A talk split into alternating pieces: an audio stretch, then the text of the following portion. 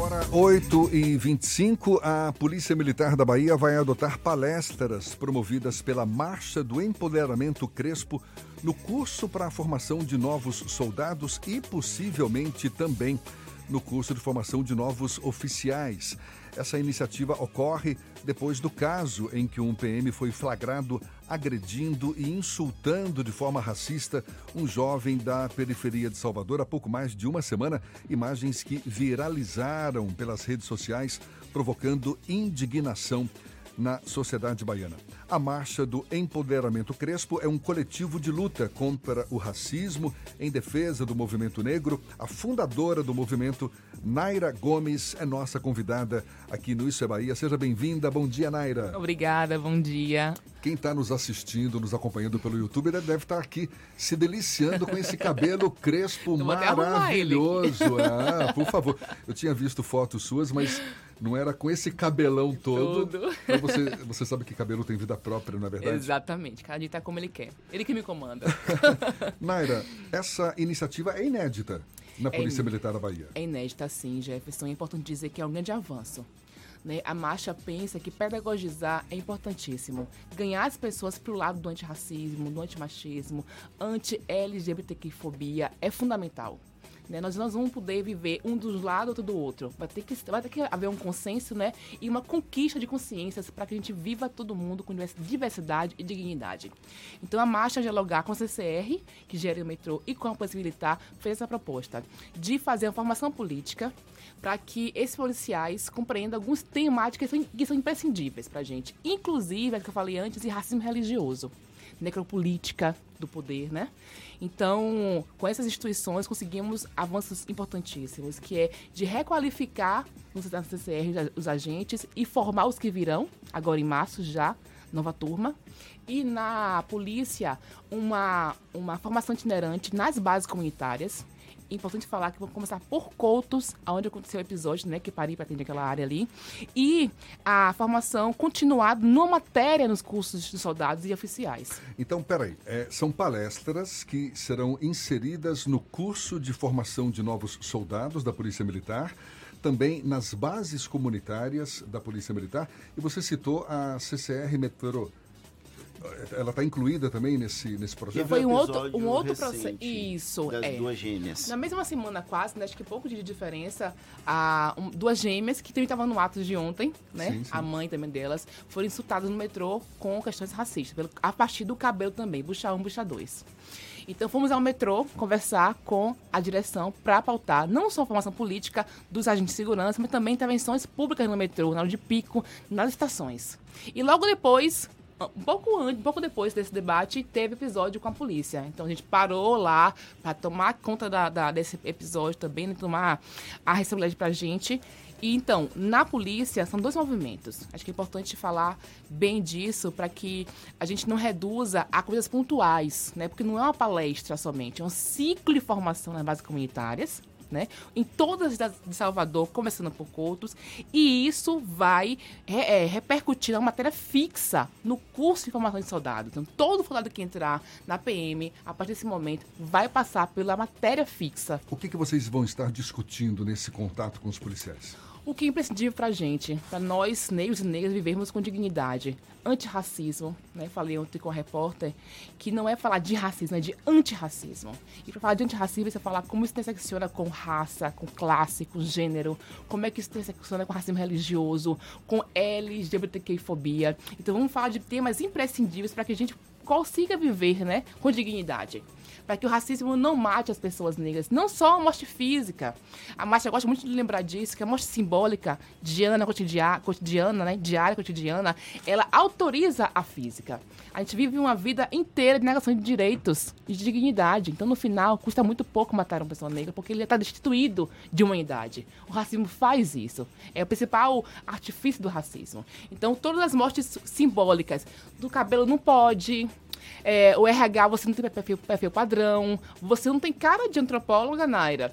Essas mortes simbólicas destituem a imunidade da gente. Então, é um processo cotidiano que culmina na morte física. Quando é que começa esse. Olha, nós estamos em diálogo com o Coronel Lopes, né, que é um, uma, uma pessoa que teve uma abertura gigante para debate com a marcha, não, não somente de agora. Ano passado, a marcha foi homenageada no Colégio Militar de Candeias. Né, os meninos da, da escola, eles pesquisaram que eles queriam homenagear em julho de 2019. E foi a marcha. Foi muito lindo, eles cantaram, foi uma coisa emocionante. Dali em diante, nós tivemos uma relação muito muito, muito fértil. Então, ao procurar o Coronel Lopes, a gente teve essa conversa e ele quer que seja a primeira ainda antes do carnaval. Que e... esse contato seja antes do carnaval, que é um momento muito tenso, né? E muito racializado. Né? Um momento onde, onde há muita animosidade no ar e esse... há muito episódio de racismo por parte da Esse polícia. caso que foi é um absurdo, né? Tem uma semana e pouquinho, uhum. foi no domingo retrasado, né? Lá em Coutos, Isso. lá em Paripe. Paripe, Paripe. Foi o estopim para esse, essa, essa, digamos, essa, essa parceria da marcha com a Polícia Militar? A mola para propulsora, com certeza. Uma mola propulsora. A gente faz formação política em vários espaços, sobretudo em escolas. A marcha faz seis anos esse ano, em julho, e já participou em mais de 200 formações políticas. Em escola, universidade, grupo de bairro, grupo de mulher, no interior da Bahia, fora do estado, Várias, mas nunca numa instituição como a PM e nunca na CCR. Então foram para a para a gente pensar que nós temos que formar a nós mesmos, mas também a, as instituições, né? A gente vai ter que formar também a, os dirigentes das instituições, não só os soldados, os oficiais, não só a segurança do metrô, mas também a, toda aquela cadeia de comando que há ali.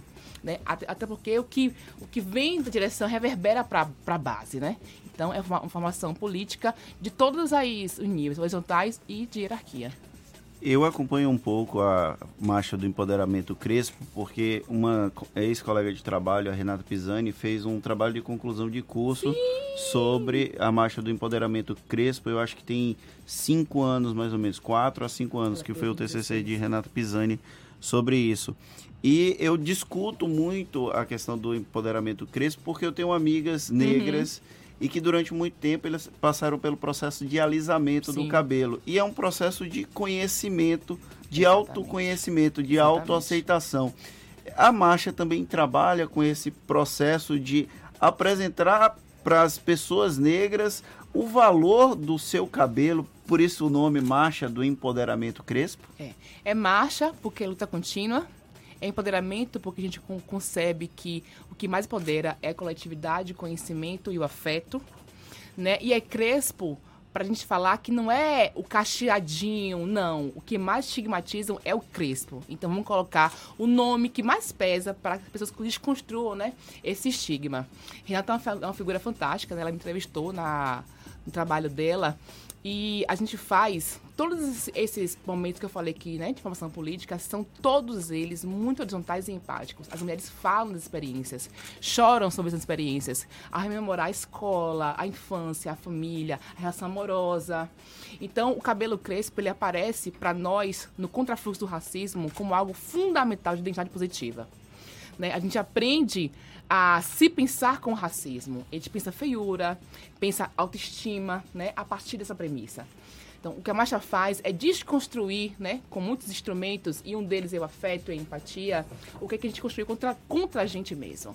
Quando as pessoas falam que estética é besteira, eu gosto muito de, e eu acho que é importante, né, num veículo de comunicação falar sobre isso, pacificar essa ideia. O racismo elege a partir dos corpos que morre quem vive. Ninguém pergunta o que, que você pensa antes de ver sua estética e ler o que, que ela significa para ele. Né? Para o racismo, a estética negra é feiura, sujeira, incapacidade, marginalidade. Esse episódio nos mostrou muito bem que ao ver o menino com cabelo crespo, alto, descolorido, um menino muito magro, inclusive, um menino muito doce, eu conheci ontem pessoalmente, ele tem uma energia fantástica. Não é uma imagem que te, te amedronta pelo tamanho. Não, ele é um menino negro, franzino, muito doce, um cabelo crespo na cabeça. Então, ao ver aquela estética, né, alguém pensa que ele é marginal, marginal, não é trabalhador, é porque a estética chega antes e mata antes da gente falar qualquer palavra. Então, a estética no Brasil é um crivo fundamental. Então, para o racismo é uma construção e para nós é uma contranarrativa, é uma, uma revolução que está sendo feita a muitas mãos, né? Quando ela chega às ruas com 4 mil pessoas na primeira edição, chegam a ter 10 mil pessoas numa edição só, é porque não é besteira, é o cotidiano das pessoas. Naira, a, a marcha nasceu das redes sociais, não é isso? Uhum. Hoje é um grande coletivo de luta contra o racismo e que tem a estética como Isso. ferramenta.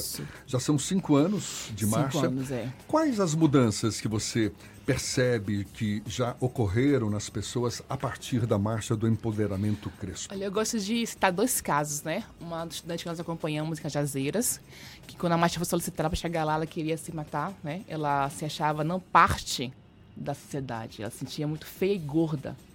Fizemos cinco formações naquela escola e na última estava dançando Deus do Ébano. Dançando Deus do Ébano. Foi uma coisa assim muito linda. E no IFBA, aqui em Salvador, né? Na na Lili Barbalho, fizemos uma formação política. Uma menina chegou no banheiro, cortou o cabelo, a parte da química, entregou na mesa da gente, que isso não pertencia mais a ela, né? E isso para dizer que Salvador tem uma estética, ela, uma estética renovada e assertiva, como disse o professor Edson Cardoso. Você vai na porta de uma escola hoje em Salvador, você vê uma juventude saindo alegre, de cara para cima, não é acuada, constrangida, por ser quem ela é de fato.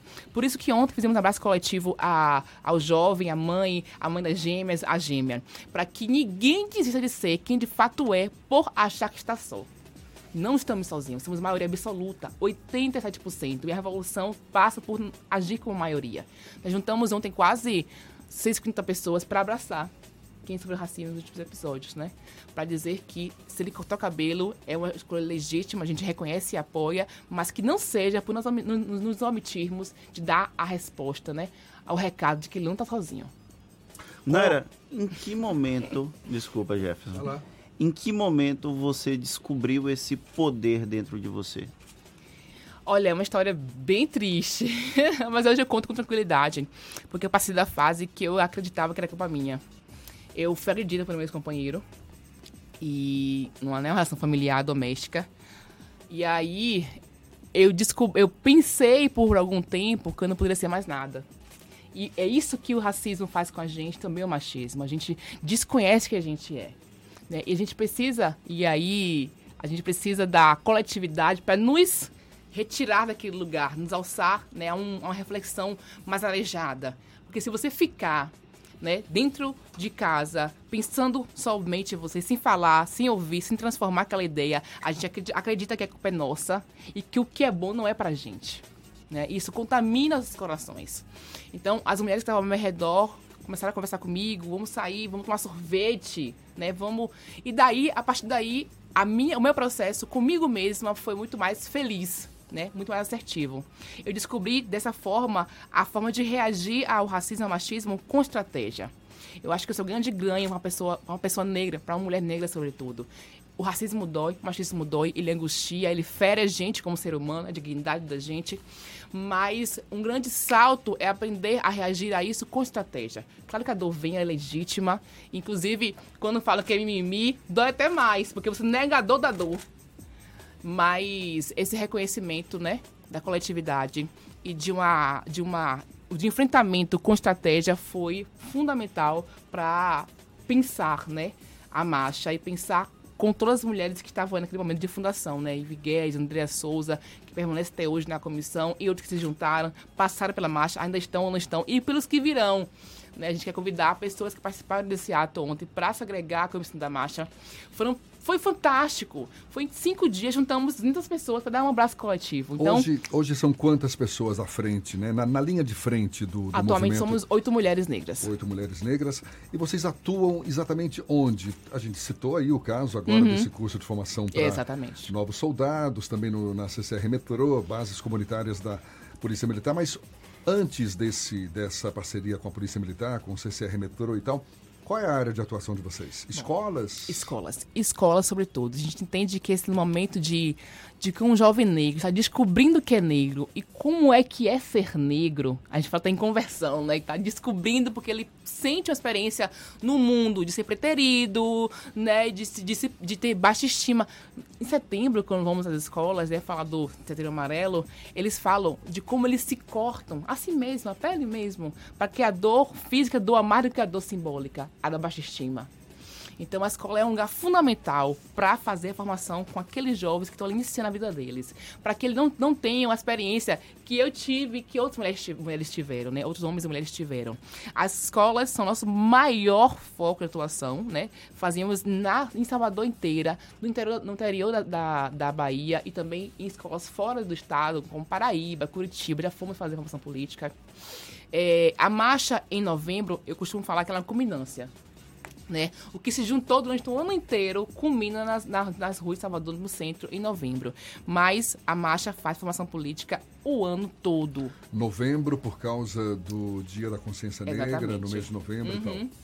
E tem uma dica bacana, quem ganhou o Oscar de melhor curta uhum. de animação foi um filme Hair Love, que Exatamente. fala também do sobre cabelo crespo. cabelo crespo. Vale a pena estar tá no YouTube. Uhum. Ganhou o Oscar ontem à noite. Parabéns, porque é lindíssimo, é emocionante. Uma animação de sete minutos, não é, é isso? É, cerca Muito de sete minutos. É lindo o filme. Pra falar de quanto cabelo importa, né, gente? Eu acho que veio alafiar, como a gente fala de que esse, esse, debate é fundamental. Ele é fundamental. Até porque eu gosto muito da reflexão que no Brasil, cabelo conta muito na, na conta raça-cor.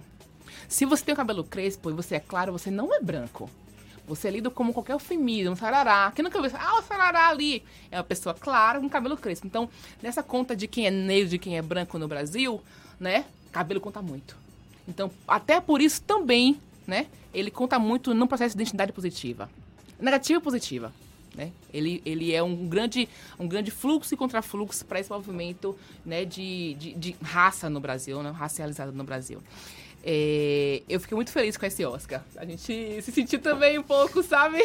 Representado. Representado. Né? Nada, e fala é que... também masculinidade, né, Jefferson? Claro. Porque é um pai que cuida da, do cabelo da filha. Então fala de um homem negro cuidando de sua prole a gente fala ali de forma muito bonita e poética, né? Também que esse debate estético também afeta os homens negros. Não é coisa de mulherzinha. Naira, pra gente encerrar, como é que as pessoas fazem para ter contato com o a marcha, a marcha. A marcha do movimento Crespo. Pronto. A gente tem Instagram, né? O nome do Instagram é o nome do coletivo, Marcha do Empoderamento Crespo. Falei, movimento Empoderamento Crespo, sim. Assim também como página no Facebook, grupo no Facebook e perfil no Instagram. É, todos o mesmo nome, e o meu, Naira Gomes, Naira Crespa. Não, virei Naira Crespa, né? O Gomes sumiu, eu virei Crespa. Aí todo mundo, o Crespa, o Crespa, eu coloquei no Instagram, Naira Crespa. Naira Crespa, maravilha. Oh. Você é fundadora, ou uma das fundadoras. Uma das fundadoras, é exatamente. É. Naira, muito obrigado. Uma delícia falar, conversar com você. Naira Gomes, uma das fundadoras da Marcha do Empoderamento Crespo, conversando conosco. Muito obrigado mais uma vez e um bom dia para você. Obrigada, nós agradecemos também a oportunidade. A gente lembra que esse bate-papo todo, assim como todos os outros bate-papos ao longo do Isso é Bahia, você pode assistir de novo pelo canal da Tarde FM no YouTube e ouvir de novo também nos canais da Tarde FM no Spotify, no iTunes e no Deezer. Agora, 17 para as 9 na Tarde FM, a gente volta num instante só.